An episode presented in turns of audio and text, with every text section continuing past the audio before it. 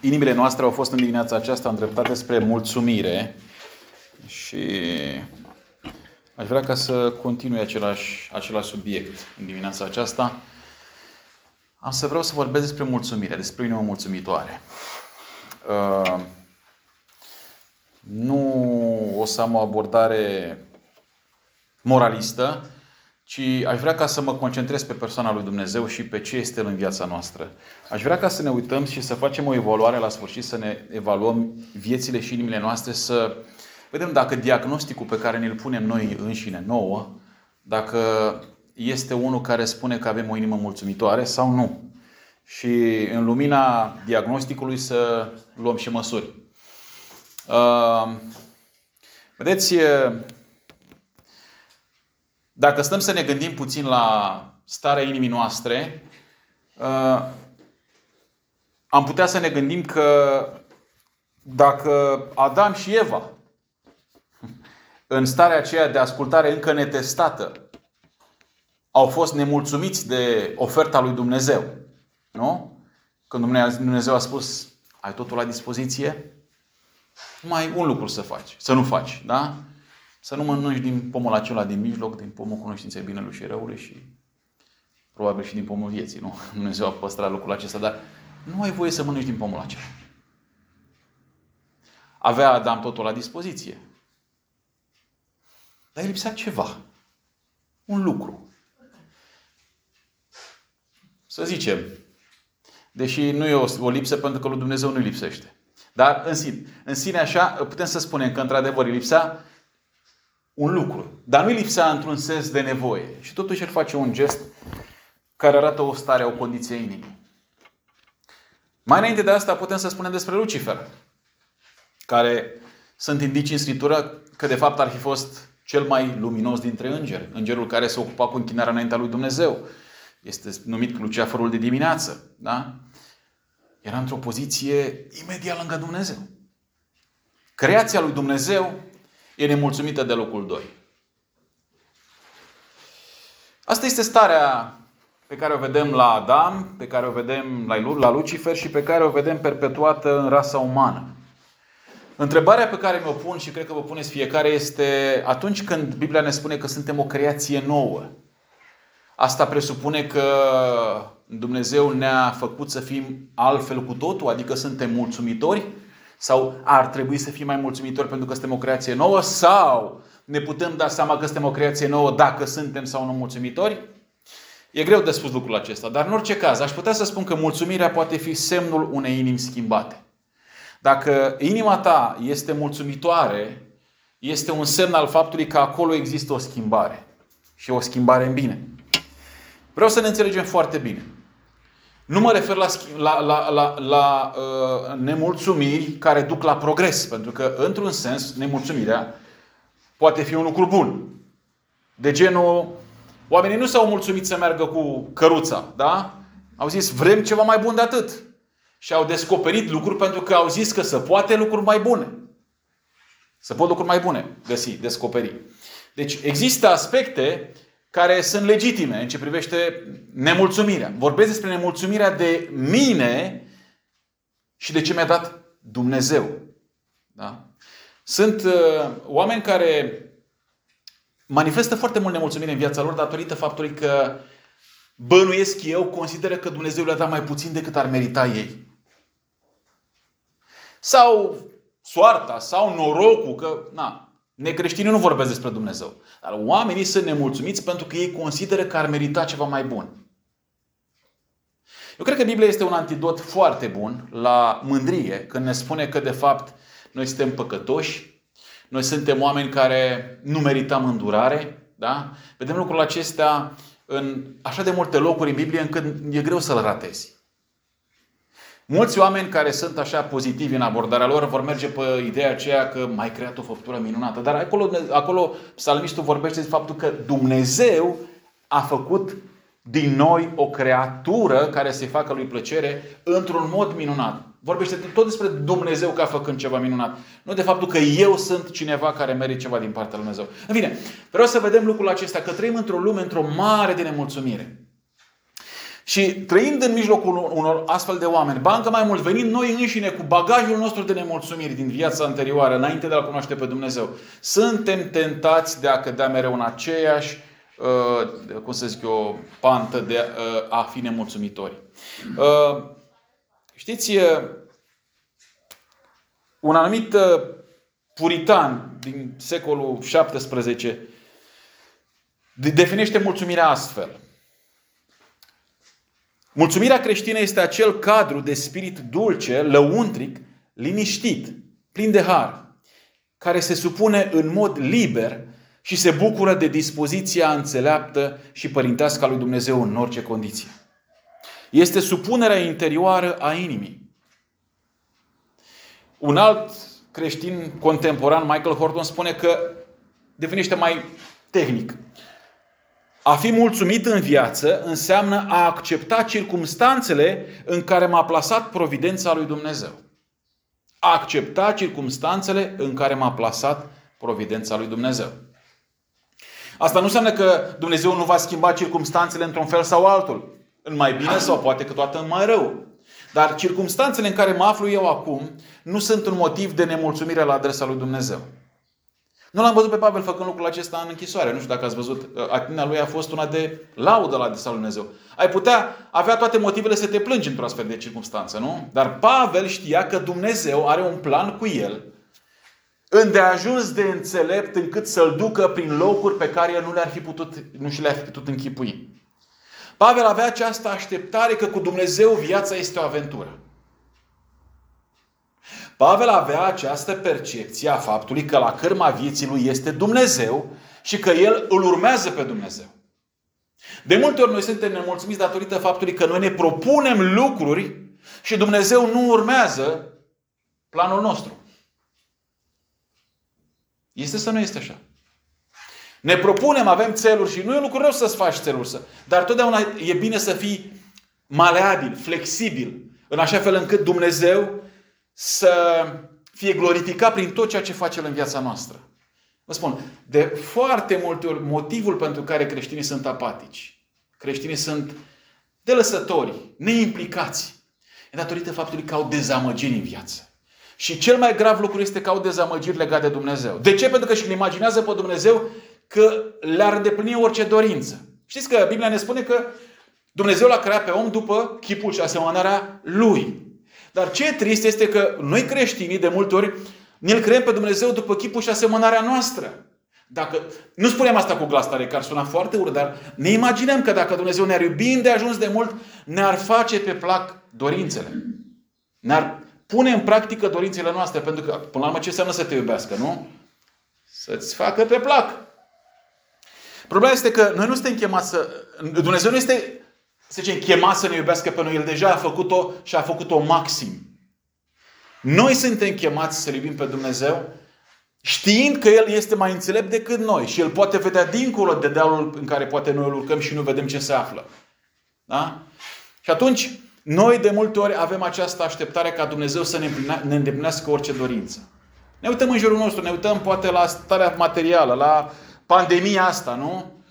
Am auzit de oameni care efectiv au cerut să fie eutanasiați, adică să fie omorâți medical datorită faptului că nu suportau ideea uh, că vor trebui să trăiască într-o lume pe care, în care nu pot, nu pot respira liber, nu pot să mai facă lucrurile pe care le făceau până atunci. Atât de, atât de depravată a devenit mintea umană încât atunci când starea de confort începe să se înrăutățească, oamenii încep să se gândească la a nu mai trăi în lumea aceasta în a-și lua viața, în a-și pune capăt zilelor. Da? Această stare de drept al omului da? a ajuns să fie mai puternică decât dreptul lui Dumnezeu. Nu ne dăm seama că, de fapt, trăim într-o lume nemulțumită și nemulțumitoare.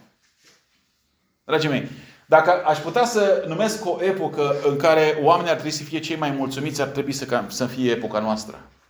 Poate că nu suntem, nu suntem conștienți de vicisitudinile pe care le-au trăit strămoșii noștri, în care au trăit strămoșii noștri. Da? Nu mai departe de acum 100 de ani, făcea cineva o comparație. Păi gândiți-vă că a trăit, s-a născut cineva până în 1900, da? Păi apare primul război mondial, apare gripa spaniolă, apare al doilea război mondial, mai apar tot felul de convulsii sociale și tot felul de... Când îți nășteai un copil, uh, șansele ca să crească sau să trăiască sau așa erau infime. Da? Uh, se făceau foarte mulți copii, dar foarte puțini reușeau să supraviețuiască acelor vremuri. Da? Gândiți-vă la faptul că ieși afară pe stradă și efectiv nu știi dacă cumva pică un obuz lângă tine sau uh, nu, nu, ai, nu ai siguranța faptului că vei trăi. Da? Oameni, poftim? Foamete. Exact, foamete, tot felul de ciume și așa mai departe. Uh, înțelegeți? Deci uh, sunt lucruri pe care noi nu le mai știm, pentru că noi nu le-am experimentat, dar istoria uh, Dumnezeu face cumva ca istoria să se repete, nu? Parcă cum spune și Eclesiastul, da? Ceea ce a fost va mai fi. Da? De ce? Pentru că în felul acesta Dumnezeu ne arată atât micimea noastră, cât și faptul că noi suntem dependenți în micimea noastră de Dumnezeu. Cum ar fi dacă toate lucrurile ar merge foarte bine și ne-am fi nouă înșine suficienți, nu? Am putea uita de Dumnezeu la fel de bine, nu? Ca și oamenii din lume. De ce? Pentru că, ghiși ce, ne merge foarte bine, nu mai avem de ce să punem genunchiul jos, nu mai avem de ce să apelăm la Dumnezeu, decât doar așa, din când în când pentru o, o cântare, dar știți ceva, asta ne face chiar și nouă bine, ne face să ne, ne simțim chiar și noi bine, nu? E foarte important să înțelegem acest aspect al mulțumirii, pentru că, vă spun, fiecare dintre noi suntem întinați de acest aspect al, al, al, al, al nemulțumirii. Da? De aceea eu cred că niciodată acest subiect nu va fi epuizat. Pentru că spunea chiar același uh, puritan de care făceam, la care făceam referire mai devreme, atunci, în perioada aceea în care puritanii erau în vogă și oamenii aceia erau foarte, foarte preocupați de atitudinile lor înaintea lui Dumnezeu, nu puteau veni oricum așa. Noi în ziua de astăzi venim destul de cazual, să zic așa. Spunea că mulțumirea este o floare rară. Până și atunci el putea să spună că mulțumirea este o floare rară cum putem să spunem acum? Că este aproape invizibilă. Da? Mă uit în jurul meu, mă uit la mine în primul rând și după aceea în jurul meu și când mă uit în jurul meu mai revin un pic așa, că dacă mă uit doar la mine atunci mă îngrozesc. Da? Și îmi dau seama că mulți dintre noi umblăm după lucruri care, cum să spune așa în popor, cai vers pe pereți. Da?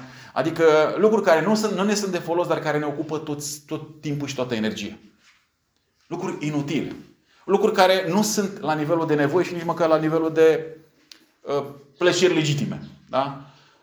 Ai o mașină bună, foarte bună, te duce foarte bine. Une. Vrei să-ți iei una mai bună, că a apărut una mai lucioasă, mai frumoasă, mai nu știu ce. Da? De ce nemulțumirea aceasta? Da? Pentru că suntem păcătoși. Și dacă nu ne schimbăm atitudinea inimii, eu nu cred că îl putem glorifica pe Dumnezeu uh, așa cum merită Dumnezeu. Uh, sunt multe lucruri de spus legate de, de, de, de, de zona asta de mulțumire, dar eu aș vrea ca cumva, într-un fel, să vă dau câteva indicii ale uh, experienței mele și experienței creștinului de, de oriunde și oricând, uh, prin care inima noastră să cumva să fie aliniată la această atitudine de mulțumire. Să încercăm cumva să ne schimbăm inima noastră și să cumva să apelând la Duhul lui Dumnezeu categoric, pentru că nu suntem aici într-un cerc social în care încercăm cu toții să fim mai motivați, mai pozitivi, mai nu? Ci într-o stare de rugăciune și umilință înainte lui Dumnezeu să căutăm să aplicăm niște lucruri care să ne ducă într-o stare de mulțumire înainte lui Dumnezeu. Pentru că vă spun sincer, această stare de mulțumire, pe lângă faptul că îl onorează pe Dumnezeu în primul și în primul rând, vă spun că ne aduce sănătate și nouă. Uh, un om care este mulțumit va fi predispus să, să fie mult mai uh, fericit și implicit uh, să fie mult mai sănătos în viața lui de zi cu zi. Plus de asta, e o companie mult mai plăcută. N-ai vrea să te duci la cineva care să-ți sugă toată energia cu toate problemele lui și... N-ai vrea. Sunt cazuri când ai rude, când vin și tot timpul parcă... Pe aceștia cauți să eviți, da? Nu cred că vrem să devenim așa, nu?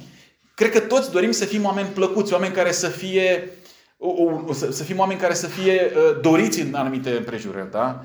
Și la asta suntem chemați. Noi suntem chemați pentru a ne uh, consuma darurile pe care Dumnezeu ne dă pentru alții. Da? Noi suntem chemați în a ne consuma pe noi pentru alții. Și nu o putem face dacă suntem nemulțumiți. Trebuie să fim mulțumiți și mulțumitori pentru ce Dumnezeu ne-a dat. Uh, Am v-am spus mai devreme despre Pavel. Pavel este un individ care un om foarte intransigent. A fost un om intransigent. pe pământul acesta. De ce? Pentru că numai un om care e foarte, uh, cum să zic, uh, fixist și intransigent poate să facă ce a făcut Pavel înainte de convertire. Da? Era extrem de plin de râvnă ca această partidă nouă, da, creștinismul, să fie eradicat, pentru că oamenii aceștia sunt niște venetici, au niște concepții, niște așa care trebuie să dispară din poporul Israel. Da? Și era motivat uh, de o atitudine de slujire față de Dumnezeu, dar în orice caz m-a mulțumit. Nu pot să spui că era. Da? De fapt, până nu eradica această sectă, cum ziceau ei, nu cred că putea să fie mulțumit. Pentru că de obicei, ce făceau ei? Spune, nu erau mulțumiți cu până nu dispăreau acești, uh, uh, acești creștini. Ba însuși Pavel a fost ținta unor astfel de promisiuni, da? Nu vom mânca, nu vom bea până când nu vom pune pe Pavel și nu vom omorâ. Da? E, omul acesta este transformat radical. Este transformat radical. Ajunge prin conversia pe care Dumnezeu îi oferă, convertirea pe care îi oferă, ajunge să trăiască o viață, din punctul meu de vedere, netrăibilă. Prin puterile proprii. Da? Merge să le spună unor oameni despre Dumnezeu, dar ghiciți ce? Aceia îl vor mort. Aruncă cu pietre în el, spune că la un moment dat, nu mai știu în ce, în afara care localități, Filipii, nu mai știu dacă acolo sau Tesalonic, uh, au urcat cu pietre în el și aproape l-au, l-au lăsat ca mort. Adică au plecat de acolo crezând că este mort. Iar el s-a ridicat, Dumnezeu i-a dat putere să ridice și a mers mai departe și ghiceți ce a făcut. A intrat din nou în cetate. Și a predicat Evanghelia. Da? Omul acesta a avut un scop în viață. Și când a văzut că Dumnezeu l-a ridicat, a spus, ok, nu s-a terminat povestea, înseamnă că continui să fac ceea ce Dumnezeu m-a chemat să fac. Face lucrul acesta și ghiciți ce? Ajunge în închisoare. Doamne, dar parcă mi-ai zis că neamurile se întoarcă la mine, prin mine. Eu o să fiu apostolul poporul, popoarelor, da, neamurilor. Dar cum crezi tu că o să fac eu treaba asta tocmai din, din închisoare? Nu? Gândurile astea credeți că ne au venit, era un băiat destul de deștept, pot să spun acest Pavel. Adică unul dintre cei mai înaintați în înțelepciune, da?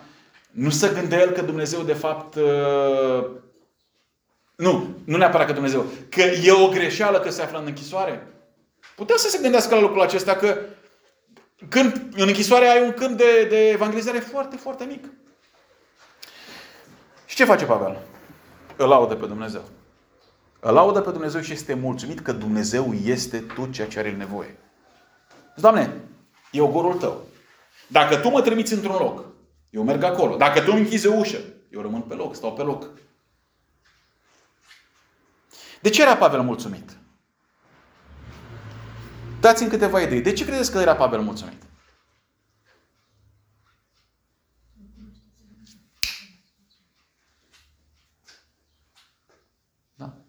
Îl cunoștea pe Dumnezeu. Dumnezeu era suficient. Era suficient. că era Dumnezeul lui, că era copilul lui, era suficient. Exact, exact. Hristos era suficient pentru Pavel. El a avut o întâlnire personală cu Isus Hristos în momentul în care s-a convertit. Și a știut că ăsta este scopul vieții lui, de a-L urma pe Hristos și de a face voia Lui. Există o perioadă de școlarizare, să zic, a lui Pavel. Spune că a fost plecat Uh, uh, în care nu ni se spune ce s-a întâmplat cu el, dar Dumnezeu cred că l-a călăuzit într-un mod în care el a știut clar care e scopul vieții lui. Și a știut clar că dacă Dumnezeu l-a chemat la locul acesta, orice se întâmplă este în voia lui Dumnezeu. Da? Deci haideți să învățăm puțin de la Pavel și poate și din experiențele noastre trecute și poate din istoria creștinismului. Și aș vrea ca să vă dau câteva modalități prin care noi am putea să fim mai mulțumitori.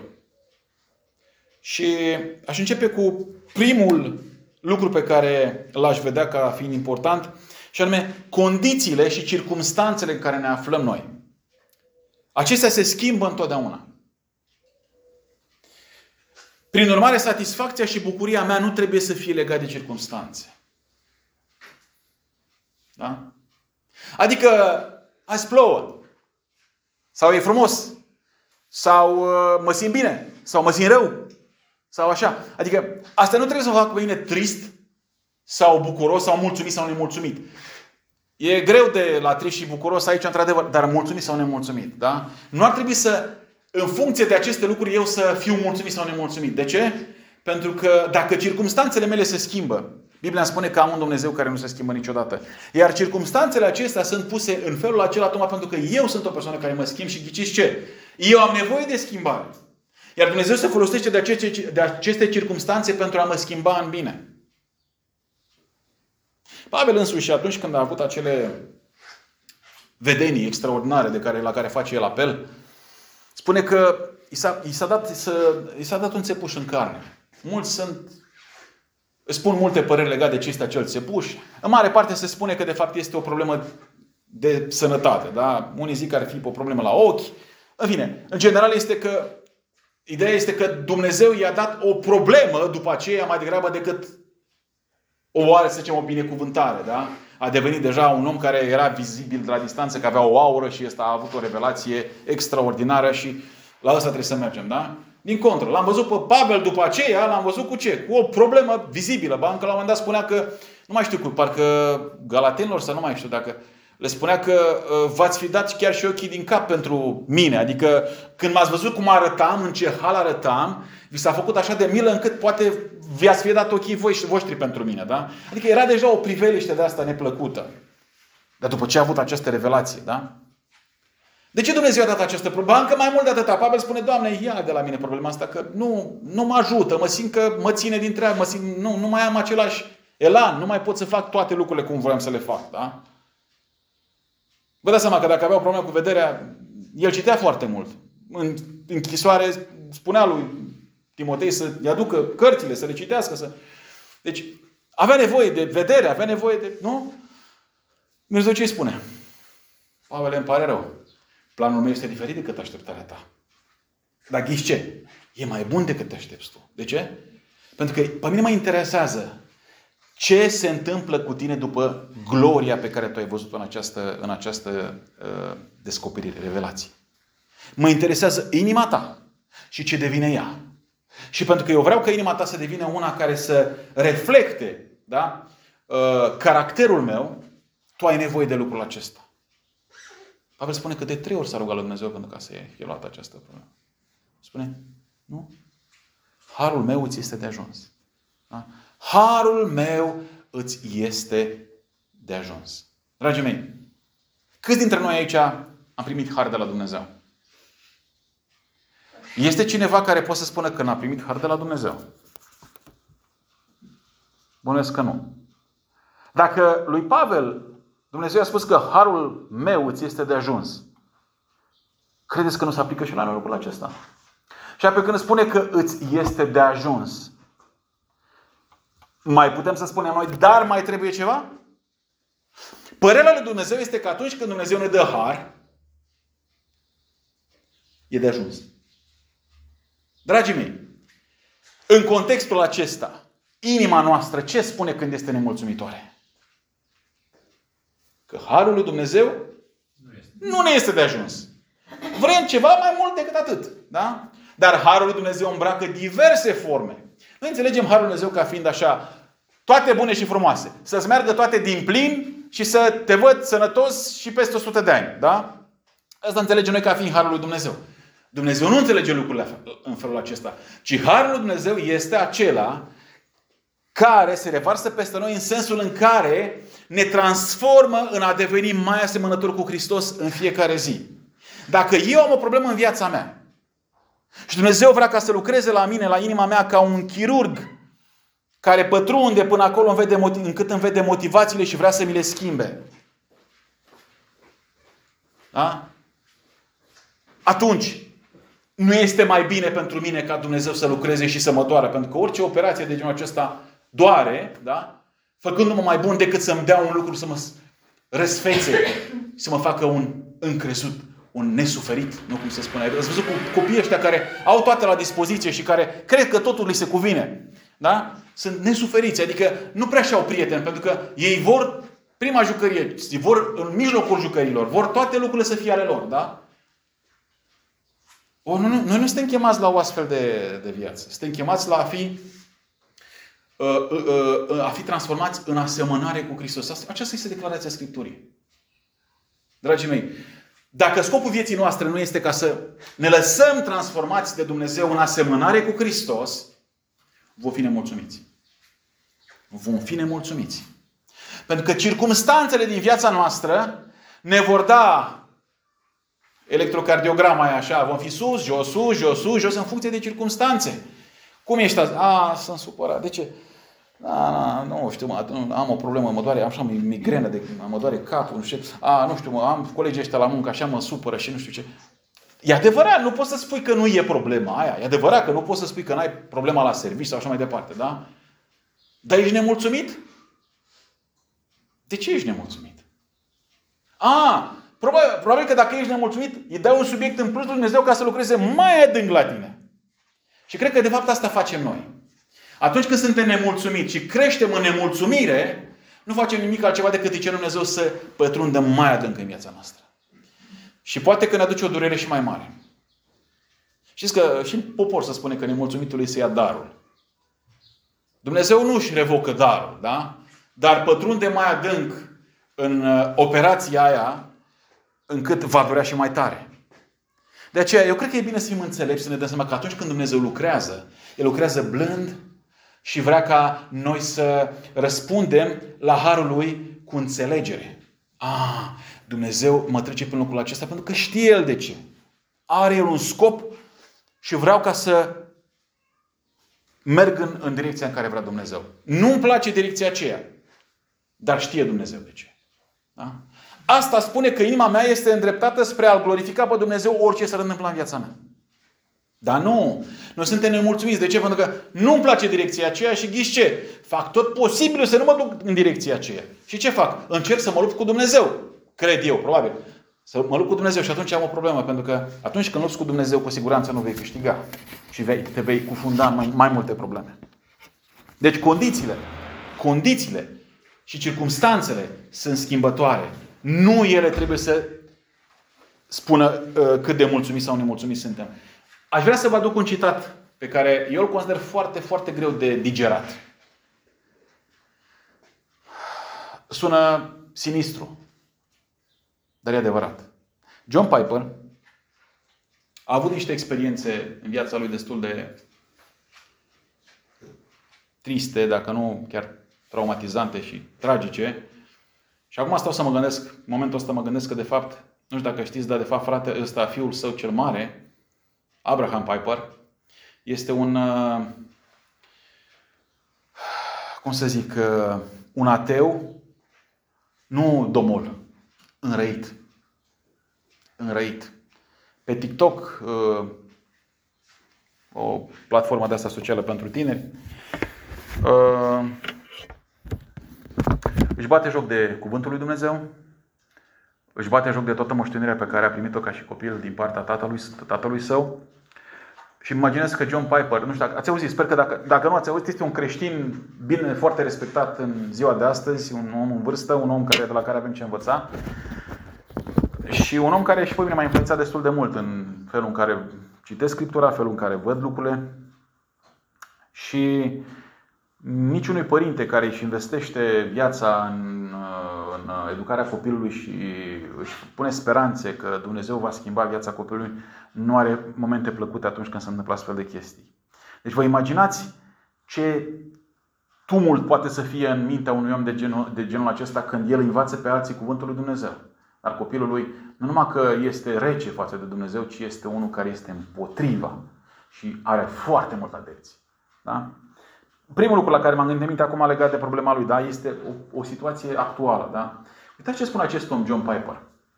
Zice, vă voi spune ce face ca Isus să arate frumos. Atunci când îți spargi mașina și copilul tău se zdrobește prin parbriz și aterizează mort pe stradă și spui, prin cea mai profundă durere posibilă, Dumnezeu este suficient. El este bun el va avea grijă de noi, El ne va satisface, El ne va trece prin asta. El este comoara noastră. Pe cine am eu un cer în afară de tine? Pe cine pe pământ și nu este nimic în afară de tine? Da? inima mea, copilul meu și eu însumi pot eșua sau putem eșua. Dar Tu ești puterea inimii mele și moștenirea mea pentru totdeauna. Asta îl face pe Dumnezeu să pară glorios ca Dumnezeu, nu ca dătător de mașini, siguranță sau sănătate.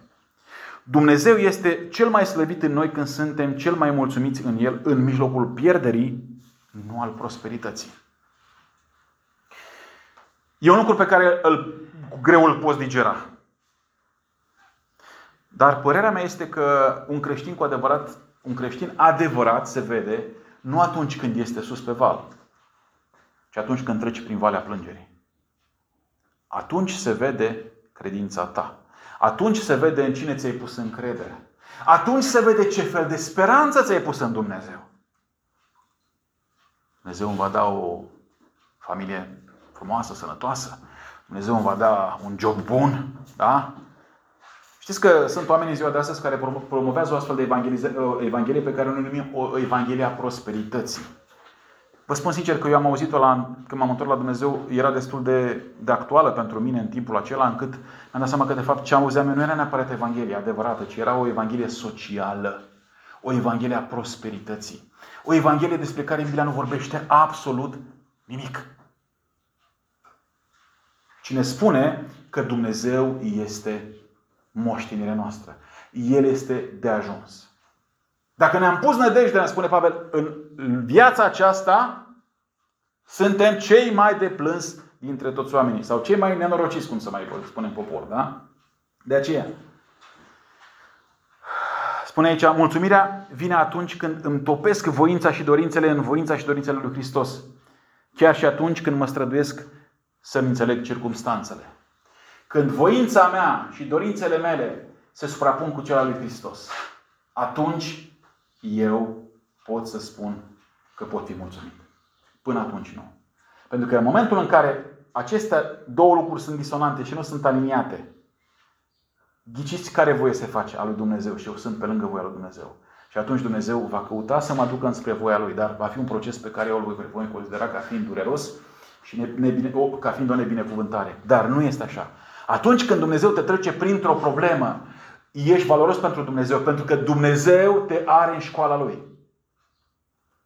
Dacă îl blestem pe Dumnezeu și dacă îți merge bine, ești aproape de iad, ești în gura iadului. De ce? Pentru că Dumnezeu te-a părăsit. Dumnezeu te-a lăsat în, în voia minții tale blestemate. Uitați-vă în jurul noastră. Uitați-vă în societatea din ziua de astăzi. În Roman, capitolul 1, se spune că semnul prin care oamenii sunt dovediți ca fiind lepădați de Dumnezeu este că ei fac tot ce vor. Că îl, îl, îl leapădă pe Dumnezeu cu, toate, cu tot ceea ce sunt ei și se angajează în gesturi obscene, în lucruri care nu se fac. Iar ce vedem în jurul nostru nu este nimic altceva decât promovarea acestor valori. Ceea ce înseamnă, din punctul meu de vedere, că Dumnezeu i-a părăsit.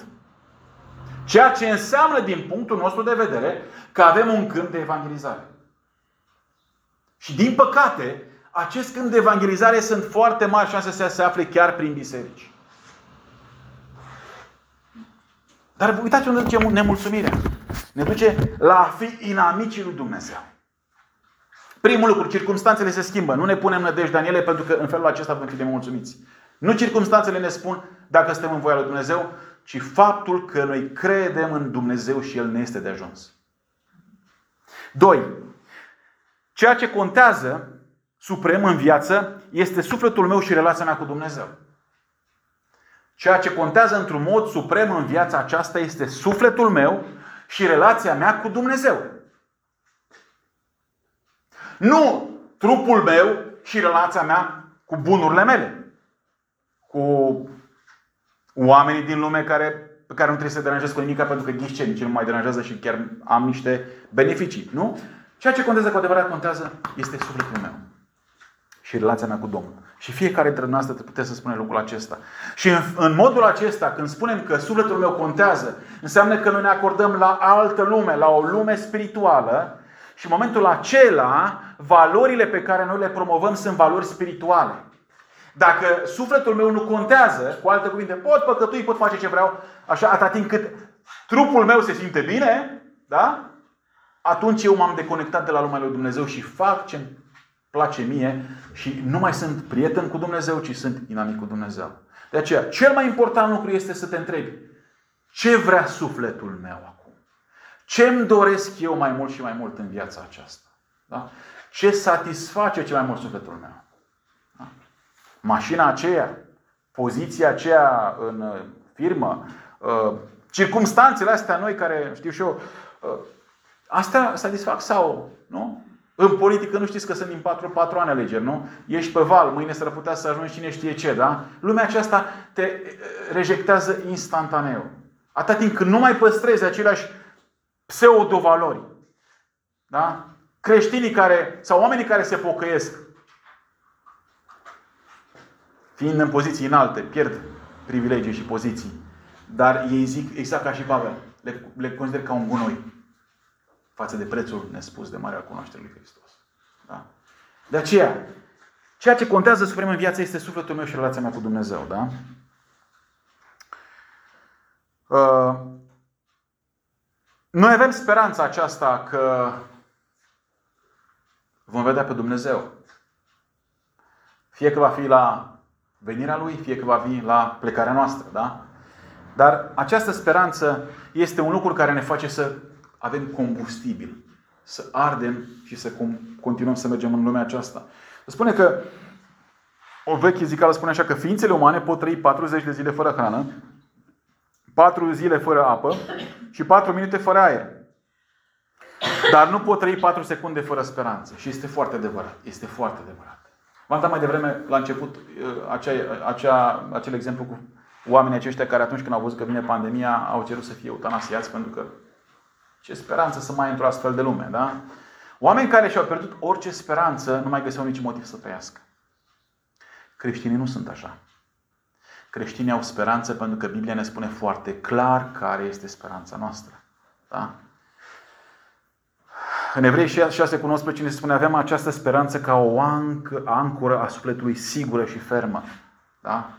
Noi avem o speranță ca o ancoră a sufletului. Ne-am agățat de această speranță de a fi ai lui Dumnezeu și asta ne ține pe noi pe cursul pe care Dumnezeu ne l-a dat de trăit. Da?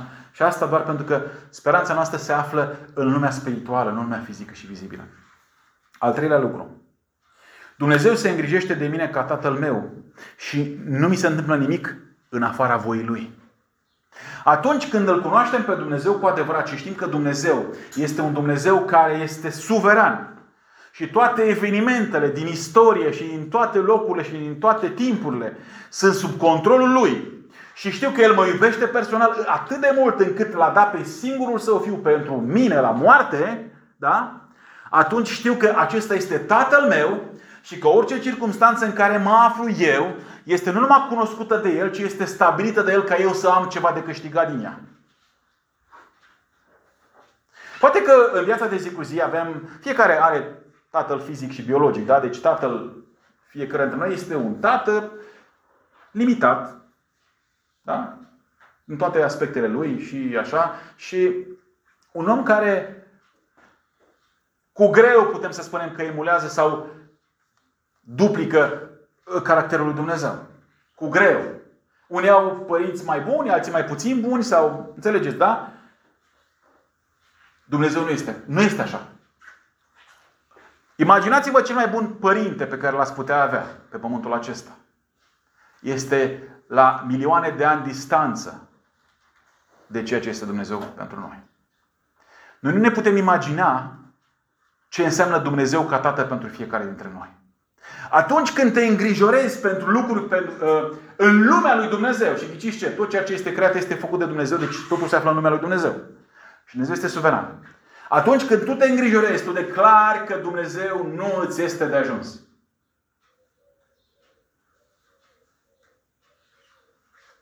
Sau declar că Dumnezeu nu este de încredere. El a promis, dar... Nu? Deci orice faci atunci când te îngrijorezi, numai bine nu e. Da? De aceea, atunci când ne îngrijorăm, să ne îngrijorăm când ne îngrijorăm. Să nu rămânem îngrijorați. Da? E foarte important să înțelegem lucrul acesta că îngrijorarea nu are nimic de a face cu un aspect binecuvântat al, al, al, al părții spirituale. Da? Dumnezeu se îngrijește de mine ca și tatăl meu. Când spun tatăl meu, mă refer la tatăl meu atunci când spunea, Domnul Iisus spunea să nu numiți pe nimeni tată pe pământ, căci unul singur e tatăl vostru. La acel tată mă refer. Nu la tatăl pe care îl imaginăm noi. Am spus, nu tatăl, nu Dumnezeu la pe care ne facem noi după chipul nostru, da? Cam așa, nu. Citește Scriptura și vei vedea cum este Dumnezeu. Dumnezeu ca tată pentru cei care sunt ai Lui. Da? Iar dacă ești al Lui, El este Tatăl tău. Și ghiși ce? Niciodată n-are să te părăsească. Și te iubește. Cum vă imaginați că Dumnezeu îl trimite pe Iisus Hristos să moară pentru fiecare dintre noi care, pe care îi iubește și care suntem copiii Lui, dar în același timp, în lucruri care sunt mai puțin importante, cu alte cuvinte, circumstanțele vieții noastre, spune nu te mai iubesc așa de mult la chestia asta, descurcă-te. Este absurd. Dacă El deja a făcut cel mai mare efort posibil, lucrurile acestea sunt prea puține, prea mici pentru El. Așa că este absurd noi ca și creștini să ne îngrijorăm. Este absurd. Este o declarație de independență față de Dumnezeu care ne face rău doar nouă. Da? Dumnezeu este Tatăl meu și nimic nu se întâmplă în afara voii Lui. Frați și surori, scrieți-vă lucrul acesta pe o hârtiuță. Uitați-o, puneți-o pe frigider undeva și când mâncați, vă uitați la ea și meditați la ideea asta. Nimic nu se întâmplă în afara voii Lui Dumnezeu. De câte, ori, de câte ori uitați lucrul acesta când mă îngrijorați? Pentru că atunci când mă îngrijorați, exact lucrul acesta uitați. Și știți, Matei 7 cu 12, acolo 7 cu 11, cere și vi se va da, căutați și, vi se va, uh, și veți găsi, bate și vi se va deschide, da? Și, și Domnul Iisus face o analogie. Păi, voi ca părinți dați daruri pune copilul cu atât mai mult Tatăl Ceresc vă va da vouă. Da? Cu cât mai mult, cu infinit mai mult. Bun. Dumnezeu este Tatăl meu. Voia Lui este perfectă, este pentru mine. Asta nu înseamnă că circumstanțele sunt pe placul meu, ci că Dumnezeu lucrează circumstanțele pentru binele meu. Bun. 4. Voia lui Dumnezeu și căile lui Dumnezeu sunt un mare mister. Dar știu că orice vrea sau permite, El este spre binele meu. Și am mai spus lucrul acesta, dar vreau să-l, să-l, uh, să-l subliniem. Da? Voia lui Dumnezeu este un mister. Cunosc păstori ai căror copii s-au sinucis. Cunosc oameni care au murit de la amvon, predicând. Sper că nu pobesc. Glumesc. Deci, oameni de la care poți să spui că dar de ce? Dar, dar unde e binele în toată treaba asta, nu? Păi e binele la pe care l-a avut și Pavel în închisoare, nu? Doamne, am crezut că Tu îmi dai nu numai o mașină, îmi dai un tren. Să pot să merg cu mai mult să fac... Mă ții pe loc aici. De ce? Da? E un mister. Vedem oameni care au probleme de sănătate, oameni de la care nu te aștepți, cu cancere, cu... Știu și eu tot felul de probleme de care n-ai mai auzit, da? Și te descumpăresc lucrurile acestea. Ca și om te gândești ce vrea Dumnezeu să facă cu lucrul acesta. Dar am renunțat la mă gândi la lucrul acesta pentru că căile lui Dumnezeu nu sunt și căile mele. Și înțelegerea pe care Dumnezeu o are asupra lucrurilor este cu mult mai mare decât aș putea eu să le pătrund. Da? Și atunci am renunțat la a desluși căile lui Dumnezeu, cum de ce și așa mai departe, și la a spune, Doamne, Tu știi ce faci, Tu ești în control, lucrurile acestea pentru mine sunt un mister. Dar asta nu mă împiedică pe mine să mă încred în tine. De ce? Pentru că eu știu că frații mei care au fost dați la lei, acel, acea gură de leu a fost doar o poartă când a, a, a, spre a intra în împărăția ta și în binecuvântarea ta eternă. Unii poate ajung, cum să zic eu, pe un pat de spital la Domnul, alții poate la ea acasă în somn, ceea ce cred că ne dorim cu fiecare, fiecare dintre noi să se întâmple așa și cât mai târziu și eventual cât mai târziu fiind sănătoși. Nu? Uh, dar se pare că Dumnezeu nu lasă ca lucrurile să se întâmple în felul acesta. De ce? Nu vă spun. E un mister. Asta ne oprește ca să ne încredem în Dumnezeu? Încercați. Vedeți ce câștigați. Nu ne oprește. Din contră. Pentru că noi nu știm, trebuie să ne comportăm ca niște copii care neștiind își pun încrederea în Tatăl care știe. Orice copil care merge cu tatăl uh, lui de mână, nu-i spune tatălui, uh, auzi, da, uh, fă așa, fă și așa. El, să, el îl ține de mână pentru că nu poate merge singur. Nu știe să pierde în mulțimea aia, da? Noi suntem copiii aceia. Atunci când începem să spunem lui Dumnezeu ce și cum, este ca și cum un copil, un țânc, dar să zicem așa, de un an, ceea ce e mult, comparația între tată și copil, da, față de noi și Dumnezeu, da? Așa? Și spune tatălui ce să facă. Cât de absurd este lucrul ăsta. Dar noi considerăm că e ok. Voia lui Dumnezeu este un mister. Nu căutați să înțelegeți acolo unde nu înțelegeți. De ce? Vom ști. Și dacă nu vom ști, ne e de ajuns Dumnezeu, vorba lui John Piper. Dumnezeu mi este de ajuns. 5. Nu trebuie, și asta are legătură cu prima, prim, primul punct, nu trebuie să privesc împrejurările și situațiile în care mă aflu ca fiind un scop în sine, ci ca parte a lucrării lui Dumnezeu în mine. În lucrarea de a-mi desăvârși sufletul și de a mă aduce la perfecțiunea finală. Da? Deci nu trebuie să văd circumstanțele ca un scop în sine. Ca niște lucruri pe care Dumnezeu spune, a, a, a experiența de astăzi este ea în sine un, o, o, o, cum să zic, o binecuvântare sau nu. Da? Ea în sine uh, este, cum să zic, uh, un scop. Nu. Deci este un punct pe un traseu care trebuie să fie în crescendo spre scopul de a mă conforma cu chipul lui Hristos. Da? Deci, iarăși aceeași idee. Uh, atunci când suntem în afara paradisului, în afara Edenului, viața de dincolo de Eden, da? de grădina Edenului, este plină de suferință. Trăim într-o lume căzută, frați și surori. Într-o lume căzută care seamănă teribil de mult cu noi. Seamănă teribil de mult cu noi. Biblia ne spune că suntem creații noi, dar ne spune că suntem creații noi și avem cetățenia în ceruri, de unde așteptăm pe, ca Domnul și Mântuitor, pe Domnul Iisus Hristos. Deci noi suntem cetățenii ai cerului, dar ne aflăm, mărșăluim acum pe pământ. Dar trăim într-o lume căzută, bolnavă, și efectele păcatului sunt și în noi. Da? De aceea, circumstanțele respective sunt o haltă în destinația mea finală. Și trebuie să le privim așa. Nu sunt definitive. Dacă s-a întâmplat ceva care este greu, tragic în viața mea, nu trebuie să mă opresc acolo. Trebuie să merg mai departe pentru că Dumnezeu m-a făcut ca să merg pe o axă uh, ascendentă. Da? În uh, Psalmul 145 cu 17 spune, spune așa. Domnul este drept în toate căile lui și bun în toate lucrările sale. Credem în lucrul acesta. În toate căile lui. În toate căile lui. Nu dă senzația că ar mai putea fi pe undeva ceva în care Dumnezeu n-ar fi bun. E ca și cum a spus atunci Dumnezeu lui Babel, harul meu ți este de ajuns, deci nu mai ai ce să mai spui. Nu poți să mai adaugi nimic, pentru că dacă adaugi ceva, nu mai ți de ajuns. Deci Domnul este drept în toate căile Lui și bun în toate lucrările sale. Putem spune lucrul acesta cu convingere. Dacă nu, ne așteaptă nemulțumire. Stă și pândește. Și un ultim punct. Oricare ar fi circumstanțele mele de moment, ele sunt doar temporare. Asta e vestea bună. Doar temporare. Și bucurați-vă că suferința e temporară și bucurați-vă și că bucuria e temporară. Pentru că bucuria de aici pălește în comparație cu ce ne așteaptă, da? Deci, oricare ar fi circunstanțele mele din acest moment, ele sunt doar temporare. Trec. Și nu pot să-mi răpească niciodată bucuria și gloria care mă așteaptă în cele din urmă în Hristos, în prezența lui Hristos.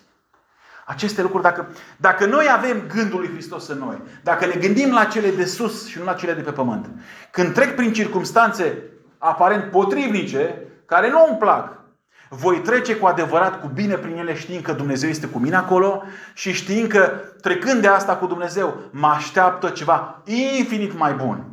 Fraților, nu caut să vă dau un placebo, dacă știți ce înseamnă acesta. Adică un medicament care nu e medicament, dar care dacă crezi că e medicament, îți cumva îți creează o stare de bine și te face să crezi că de fapt e vindecat. Dacă cineva crede lucrul acesta, o crede pe pielea lui. Dar Biblia ne spune foarte clar că noi ne-am pus nădejdea într-o altă patrie. Pune până evreie pe acolo că toți din vechime și-au pus nădejdea într-o altă patrie, nu în asta de pe pământ. Deși Dumnezeu le-a spus evreilor că îți dau o patrie așa de mare pe aici, pe așa, ei au zis, Patria pe care aștepta era cea zidită de Dumnezeu și care are temelii veșnice. Noi la asta suntem chemați. Așteptăm glorificarea noastră. Sunteți tineri, dragilor. Sunteți unii dintre voi așa de tineri încât spuneți ce vorbește fratele acolo, păsărească, nu prea înțeleg ce. Vreau să mă bucur, vreau să... Ok, va veni un moment în care vei ajunge să te maturizezi și să-ți dai seama că de fapt viața aceasta este nimic în comparație cu ce ne așteaptă. Viața asta se duce. Nu sunteți cei mai tineri, nu sunteți în sfârșit prima generație care va trăi veșnic. Domnule, până acum toți ăștia la n-au reușit, dar acum noi găsim o soluție și trăim veșnic. Nu, toți vom îmbătrâni și vom muri în ultima instanță dacă nu va veni Domnul să ne ia. Așa că speranța acestei vieți nu este în consumarea ei, ci în finalitatea ei în ceruri, împreună cu Dumnezeu.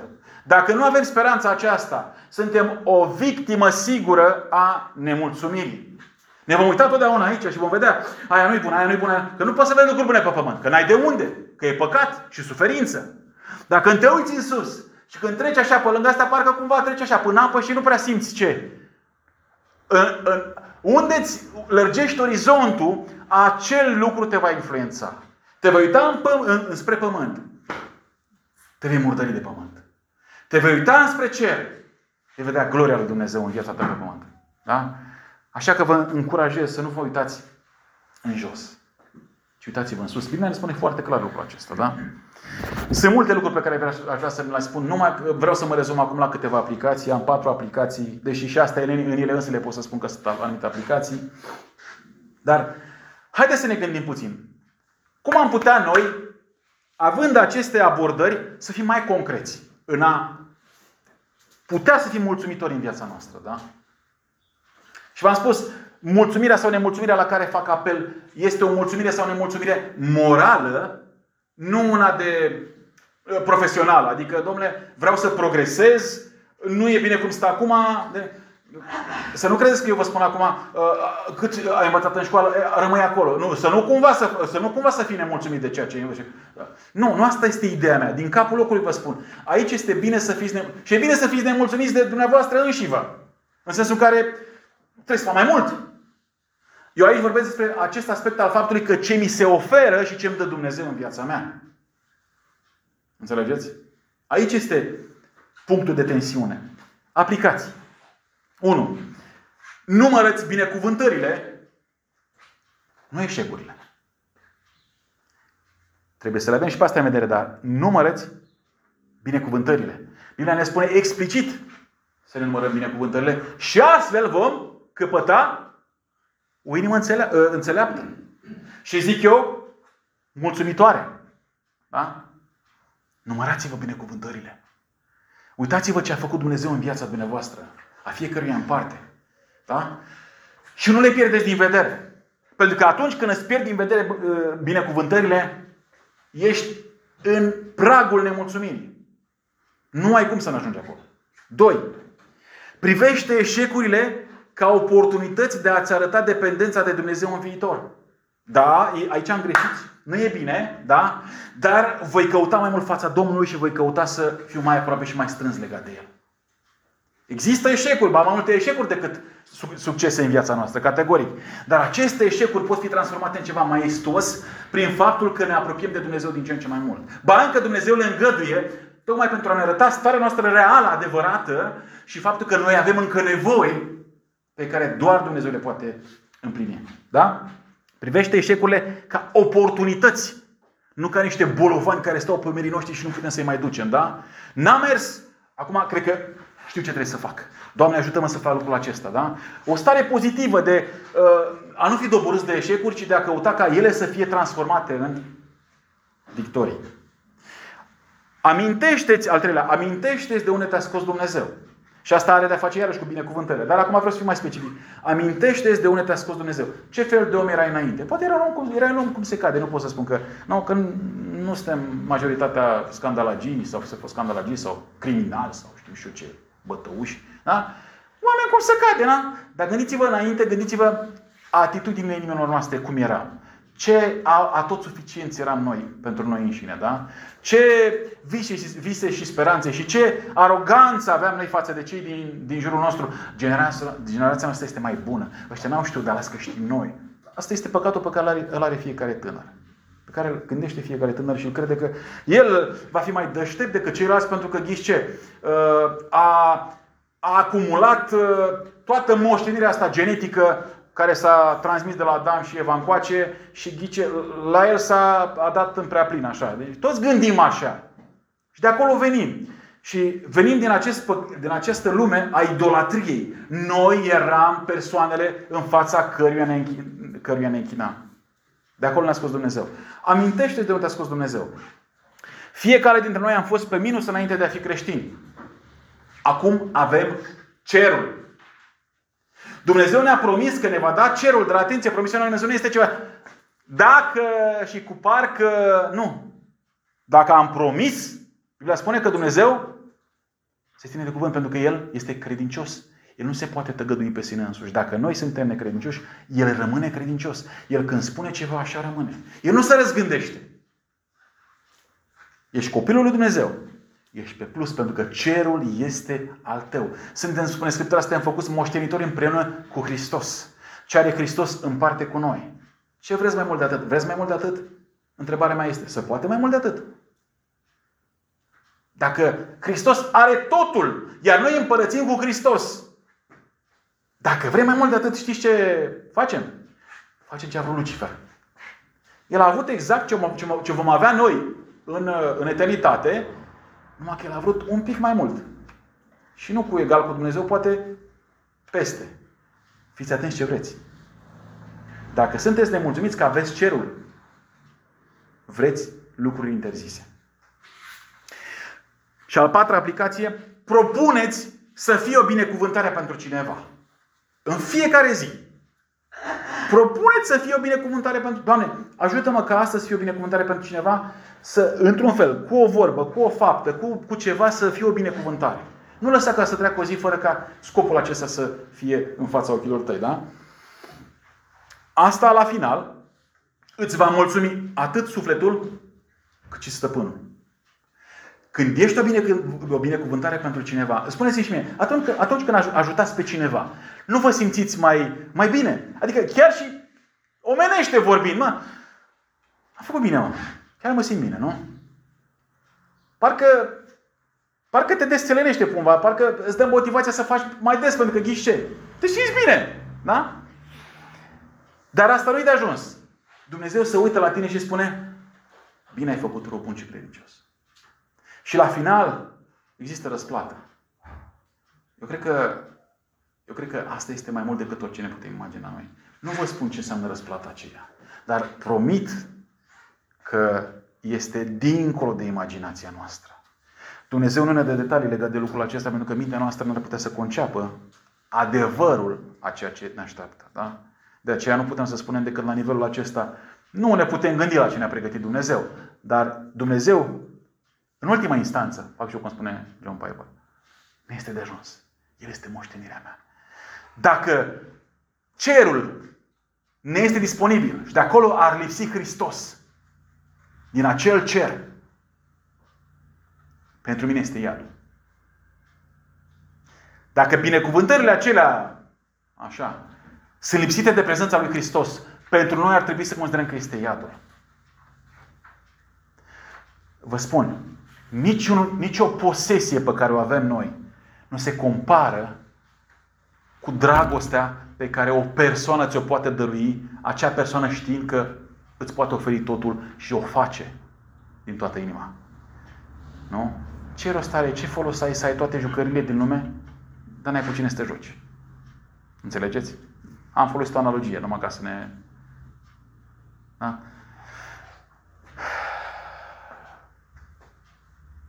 Mai repet o dată. Numărăți binecuvântările. Nu eșecurile. Privește, privește eșecurile ca oportunități.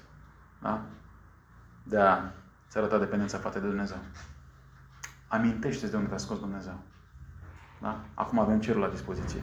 Și propuneți în fiecare zi să fie o binecuvântare, o binecuvântare pentru altcineva. Și pe cât posibil, o binecuvântare pentru o persoană care nu îți poate da nimic înapoi. Poate pentru o persoană străină. Nu? E o propunere chiar mai nobilă. De aceea, dragii mei, hai să ne îmbarcăm împreună în această călătorie. Da? În a căuta să fim mulțumitori. Pentru că motive avem. Numai că de multe ori ne uităm într-o direcție greșită. Haideți să căutăm să ne uităm în sus, să vedem ce ne așteaptă, să vedem ce ne-a pus Dumnezeu la dispoziție. Și vă spun, atunci când vom cuprinde cu câmpul nostru vizual o parte din ceea ce Dumnezeu ne-a pus la dispoziție, nu există loc de nemulțumire. Dacă este nemulțumire, este doar datorită faptului că nu ai privit acolo și nu ai văzut ce este acolo. Dumnezeu să ne dea ochii aceia înțelepți de a privi binecuvântările pe care ne așteaptă, care ne așteaptă acolo și mai mult decât atât persoana care ne așteaptă în veșnicie. Amin.